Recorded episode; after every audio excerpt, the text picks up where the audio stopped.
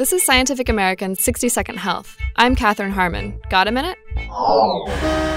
Getting stuck in traffic might be enough to raise anyone's blood pressure, but what if your car could let you know by just how much? In car health monitoring might be coming to a vehicle near you.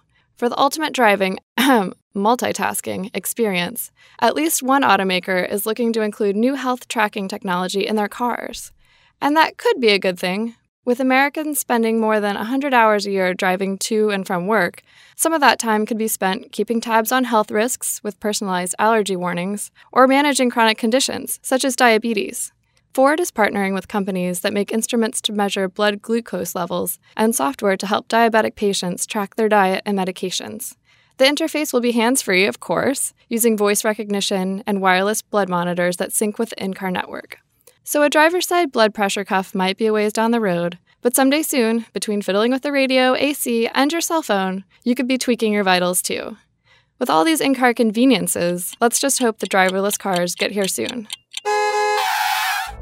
Thanks for the minute. For Scientific American's 60 Second Health, I'm Katherine Harmon.